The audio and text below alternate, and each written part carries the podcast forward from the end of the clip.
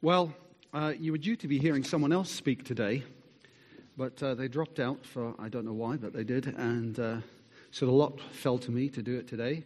And I want to base what I have to say today around Psalm 33. And I guess the burden of my song in the end is going to be I want to talk about hope in the end. And I'm going to ask you to do something as well.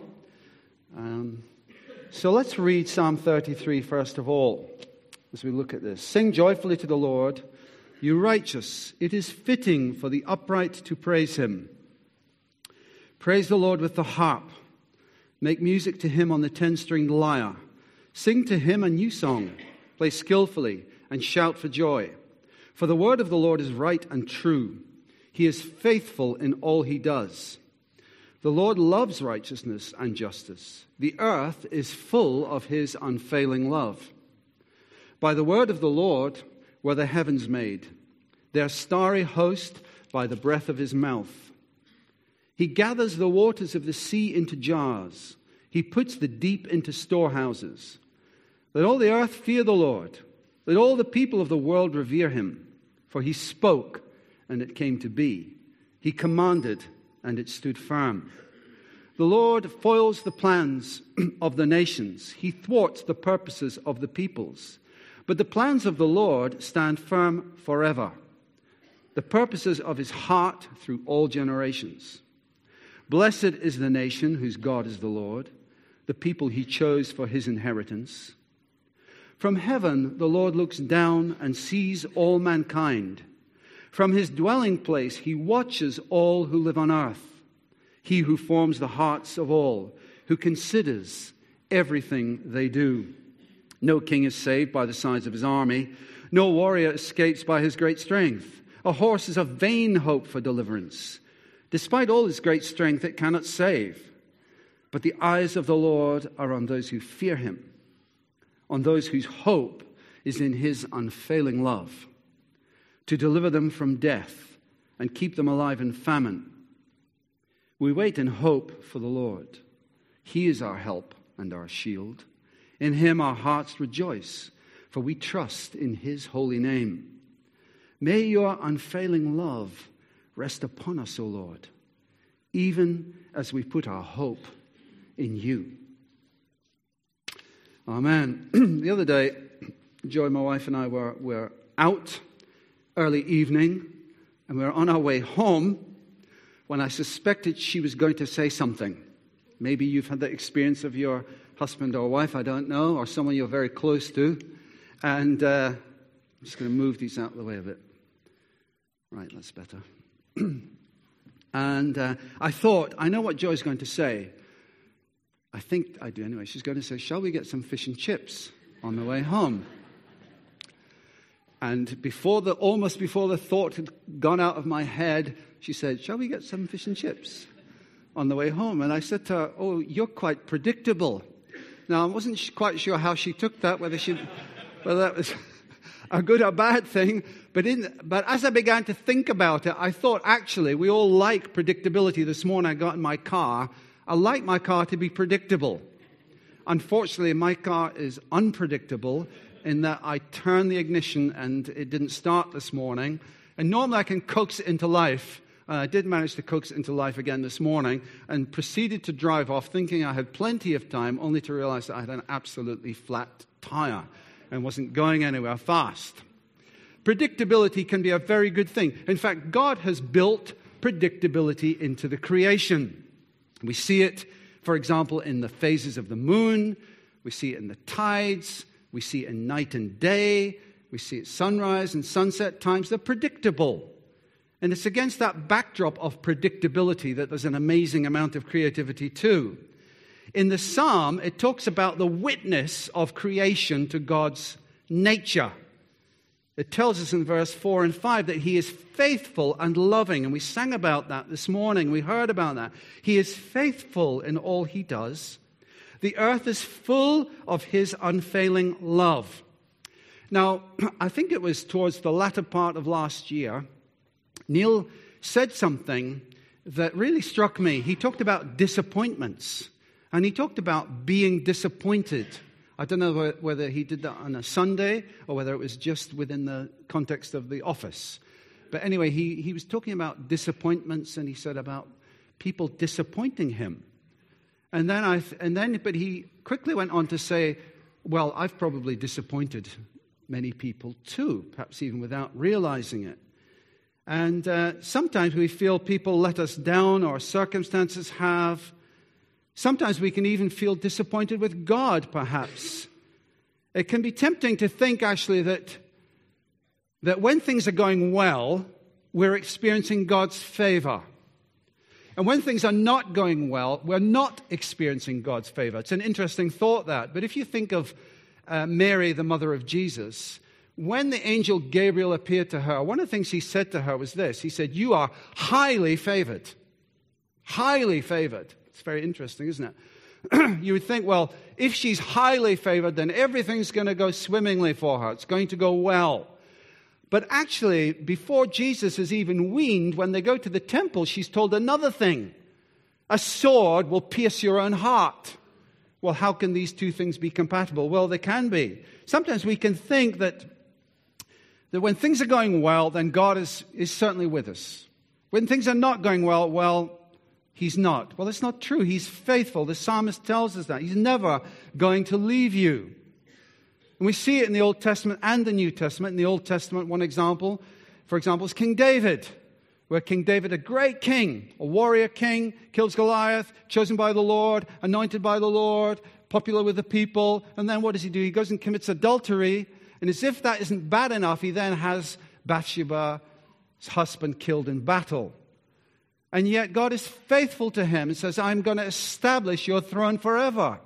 We see it in the New Testament as well with the Apostle Peter, how towards the end of Jesus' life, Jesus says, You know, you're all going to forsake me. You're all going to abandon me. Peter says, No, this lot might. But as for me, I will never. I will never abandon you. I'm going to be faithful to you. And what do we hear? The next thing is Jesus said, Well, before the cock crows twice, you'll deny me three times. And then a servant girl, someone of low status, comes up to Peter and says, Surely you were, you're a Galilean. You were with that man, weren't you? And he brings down curses upon himself, it says. You know, I never knew the man. I, I had nothing to do with him.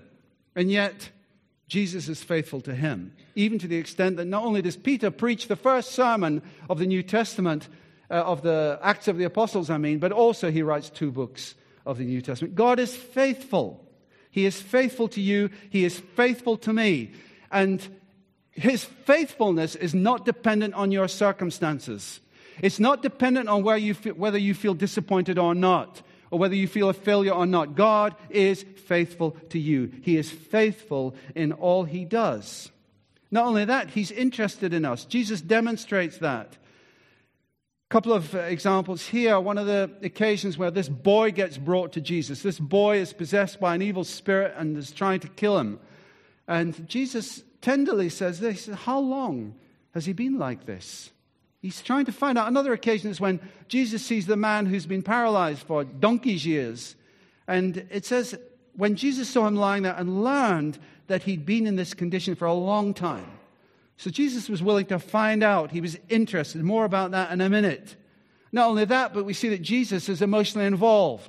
Much ink and many words have been spoken about the shortest verse in the Bible, Jesus wept. And I've heard many erudite people, many clever people talk about it. But one of the things that strikes me whenever I read it is this Jesus entered into their pain. To me, it's obvious. You know, the Bible says, weep with those who weep. He comes there mourning at the tomb. He knows he's going to raise him from the dead, and he's angry against death. I get that. But at the same time, surely, he's entering into their pain. So God is faithful, uh, but he's also loving, and the psalmist tells us that. Not only that, though, but God is powerful. In verse 6, it says, By the word of the Lord were the heavens made, their starry host by the breath of his mouth. It's amazing how much the psalmist says in, in a few short words. He can speak things into being. You know, you breathe. You're breathing now. You're breathing without the consciousness of it, I guess, unless I mention it to you, and then you become conscious of the fact that you're breathing. But by the breath of his mouth, he made the starry host. Let me just show you a picture, if that's possible to do that now. okay, that uh, I don't know how clear it is. Okay, in case you can't see very clearly, at the bottom, it's a, it's a composite picture, by the way, okay? And so it's the city of Los Angeles with a big rock behind it. And the reason it's done like that is so you can see the size of the rock in proportion to the city. So it's the city of Los Angeles, and behind it is a rock, but it's not any old rock. It's Comet 67P, Churyumov Gerasimenko. Uh, okay, let me explain a little bit about that for those of you who are not in the know. Basically, what happened was 10 years ago, some guys sent a spacecraft to, into space to catch this comet as it flew through. It's not actually behind Los Angeles, by the way, okay? It's hurtling through space somewhere. And they sent this space probe out into space in order to, it's an, by the way, it's an amazing feat when you read about it. Sent this spacecraft into space to land a probe on this comet, which is hurtling through space at tens of thousands of miles an hour. And it was a remarkable achievement. And they landed the probe on this comet. But as I looked about, as I read about that, I thought, actually, that, thank you for the picture, by the way, actually, that's not even a grain of sand compared to the Sahara Desert when you think about the starry host. You know, the power of God as the creator, we often lose sight of that. And in verse 7, the psalmist says again, He gathers the waters of the sea in a jar. Again, into jars. I love the poetry of that. You see, the sea in those days, and still today, I guess, was deemed an uncontrollable force. It was deemed as part of the chaos of nature, the sea. He gathers the waters of the sea into jars so God can absolutely control the forces of chaos. And we see it later when Jesus is in the boat with the disciples, and the wind and the waves come, and there's a storm on the lake, and Jesus commands it to be still with a word. I wonder, I wonder if there are things in your life that you feel, I've got no control over that, and it's causing me pain, it's causing me anxiety. It's like a force of chaos in my life. He gathers the waters of the sea into jars. The God that we sang about this morning, the God that we worship this morning, is the God who has absolute control over any of the forces of, or apparent forces of chaos that you may feel you're experiencing in your life. They're not beyond his control. There's more. The Lord, in verse 10, the Lord foils the plans of the nations. So not only is God the ruler of nature, but he's the ruler of human history.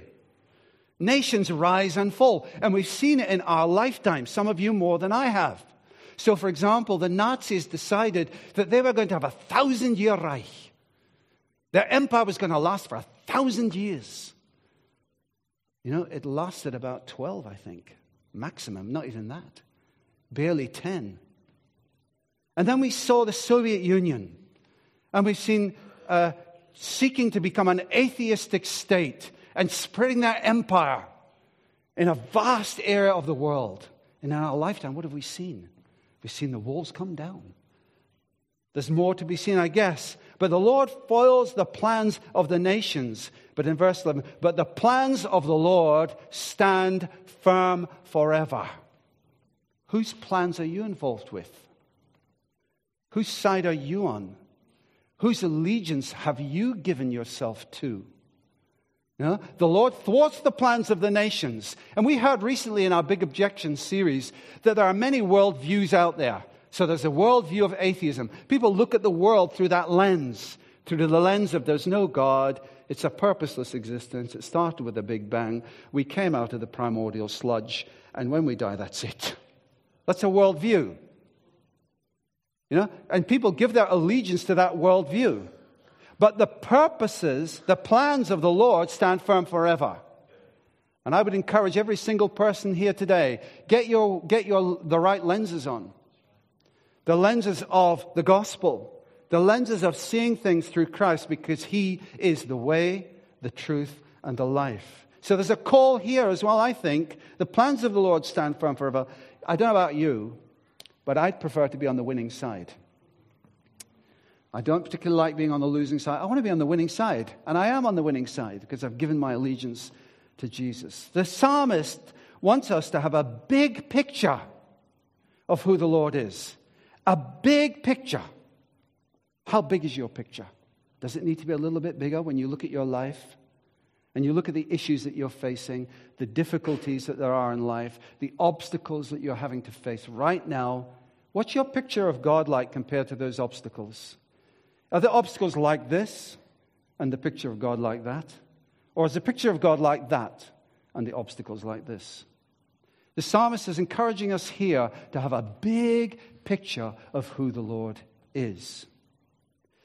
Having said that, of course, we can then tend to think, actually, I, I can see what you're saying, Ron. Yeah, I agree. The cosmos is amazing, and, and God's faithfulness and his power and his ability to control the, the chaotic forces of nature, the fact he's the ruler of the nations. Yeah, yeah, I get all that. But it can tend to tend, we can tend to then think that God is somehow remote from all that. He's sitting in some throne somewhere way out beyond the existing galaxies and no, no, but the psalmist tells us here that God is involved. Look at verse 13 to 15 here. We'll go through it quickly. From heaven, the psalmist says, the Lord looks down and sees all mankind. It's very interesting, again, when uh, the prophet Ezekiel and the apostle John have these amazing, spectacular visions of the Lord. One of the things that they have in common is they see things with many eyes on them. In Ezekiel's case, it's uh, wheels with covered in eyes. And John sees a fantastic creature covered in eyes. What's that all about? It's about the fact that God sees. He sees. In fact, in the Psalms, it also says, Does he who made the eye not see? From heaven, the Lord looks down and sees all mankind. That's good news. But listen, he goes further. In verse 14, he says this He watches all who live on earth. He watches all who live on earth.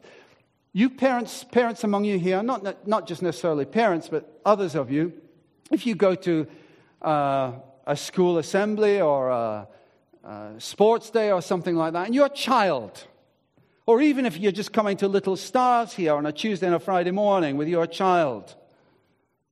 Now, who are you looking out for? Who are you looking? Who are you watching? You're watching your child, aren't you? You're looking out for them. And God watches here. He watches all who live on earth.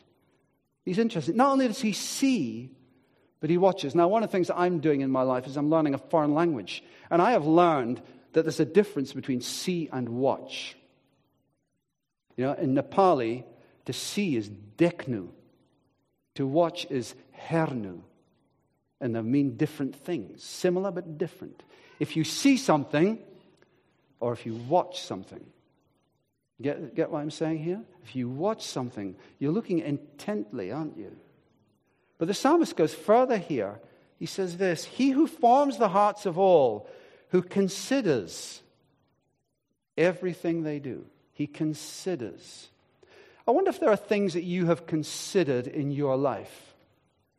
You know, you've given it quite a lot of thought. I was thinking about this in my case. I've had longer to think about it than you. And I was thinking about when we bought the house that we're in now. So it was our second house that we lived in after we got married. And I thought, well, we considered that a lot. We considered did it have the accommodation we wanted? Was there a garden?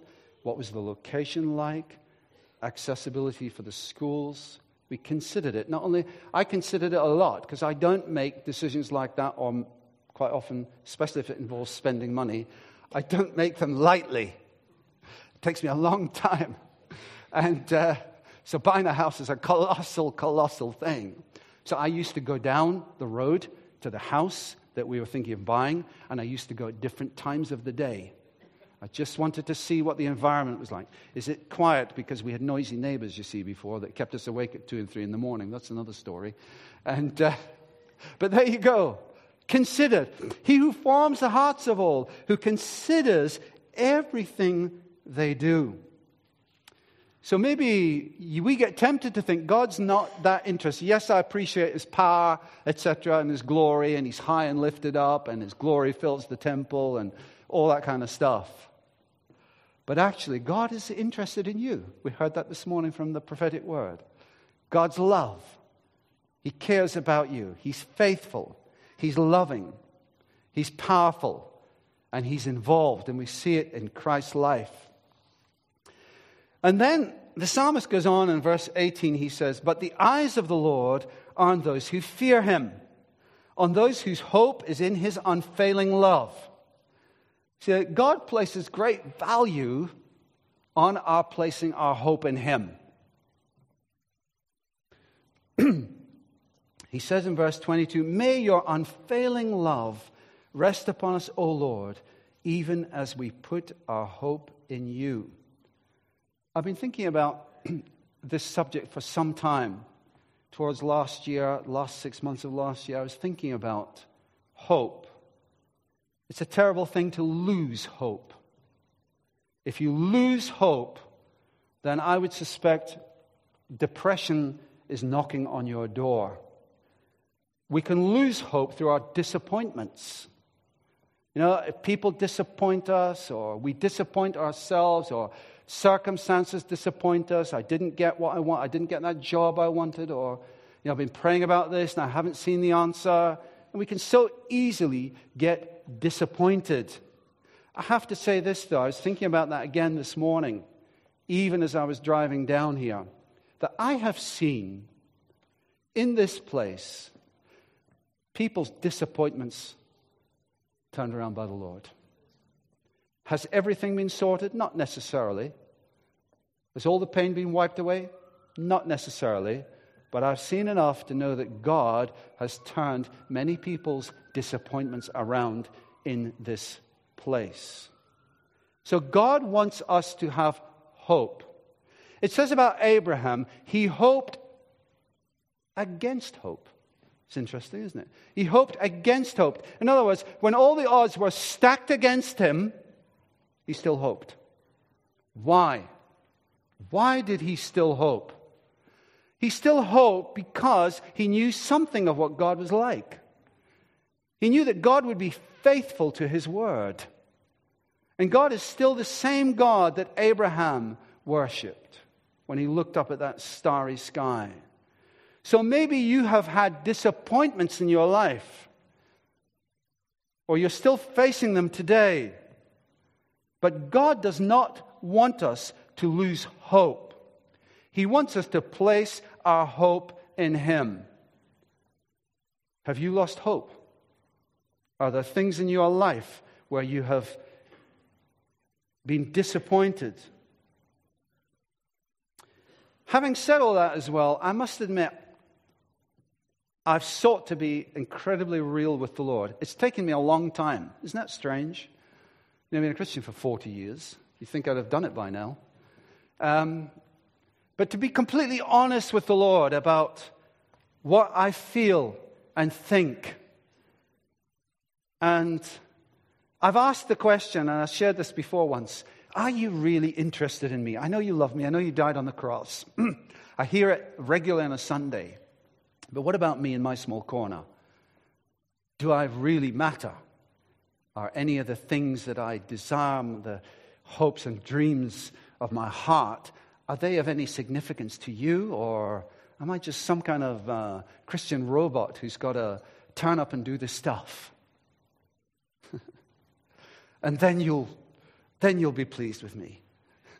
well, I think I've come to the conclusion that the Lord is interested. In fact, as you as you love the Lord, as you worship the Lord, as you seek to uh, live out the Christian life, it's not done in isolation, is it? It's done in communion with the Lord. It's done in tandem with the Spirit. It's done together with the Spirit of God. And, you know, we are new creations if we've given our hearts to Jesus. We're a new creation, and God is intimately and ultimately involved in our life. And if we're a new creation and we've given ourselves to Christ, that Christ is affecting and influencing the thoughts and dreams and desires in our hearts. It's a strange thing, that. And I don't get, get the whole of it. But why am I doing the things I'm doing today? For example, in my case, why am I interested in Nepal? I was thinking about this the other day. Where did that come from?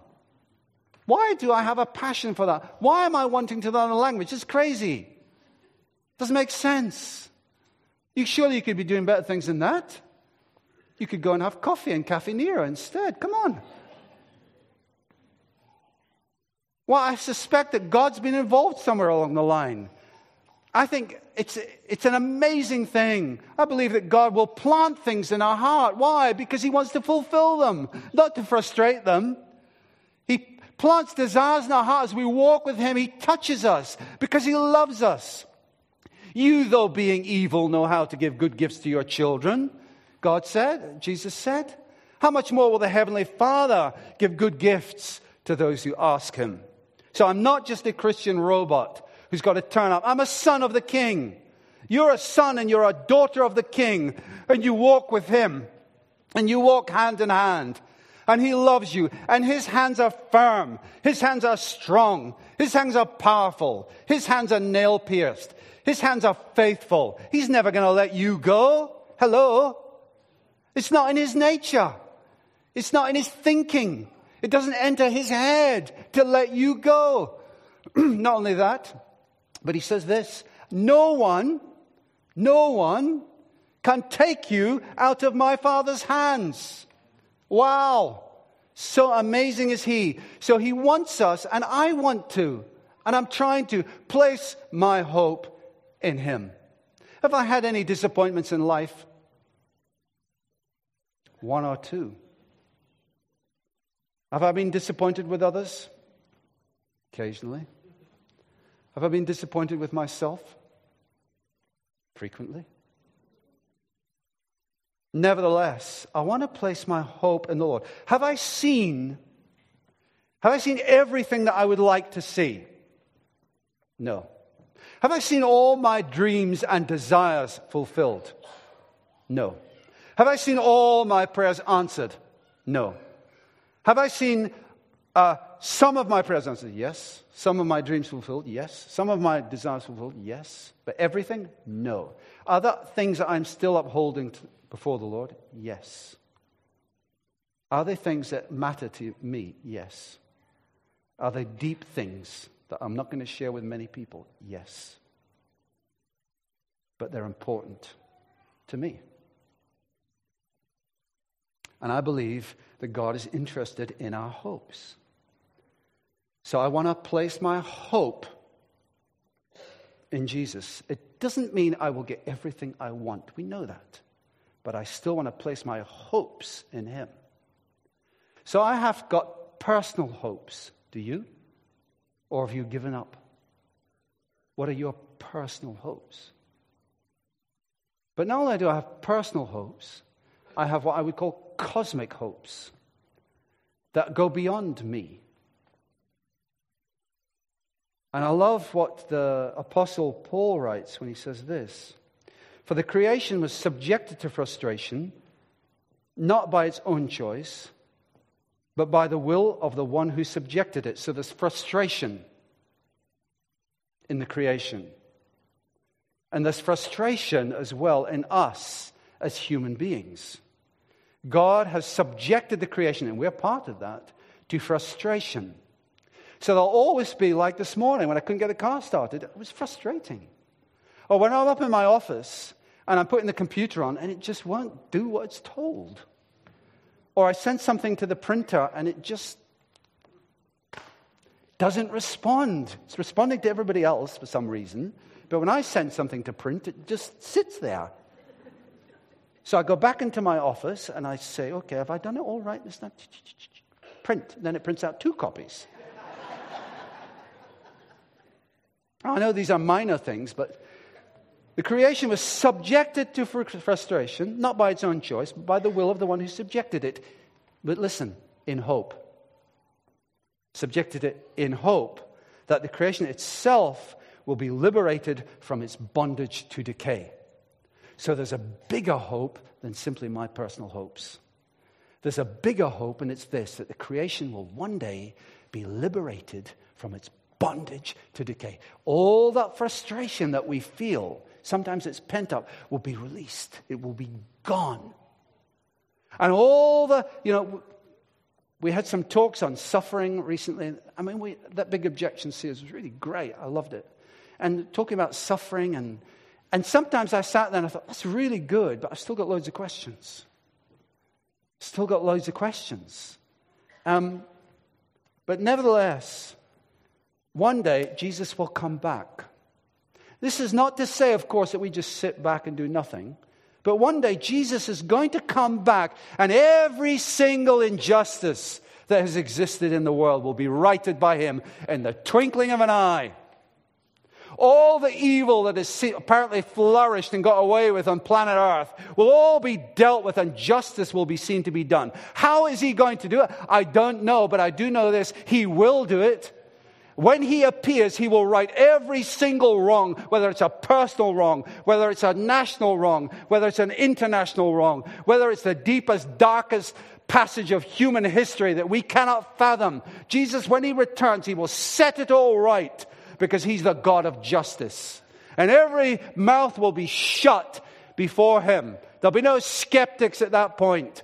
We'll be looking on in awe and wonder and the, the glory of who he is. So we have a hope that is steadfast and certain, gone through the curtain and touching the very throne of God itself. And that one day, all the disharmony that there is in creation, all the brokenness that there is in creation, when Jesus returns, he will set it all right. And there'll be a wholeness that he will bring that will be wonderful, will be glorious, will be beyond imagining. So we can have personal hopes and we need to have them, I think. It's part of what it means to be human, to have hopes. Don't lose hope. Have you lost hope? Don't lose it. And we need that cosmic hope as well, that one day Jesus will set it all right. I don't know how, but I do know He will, because He's absolutely, utterly trustworthy. Amen?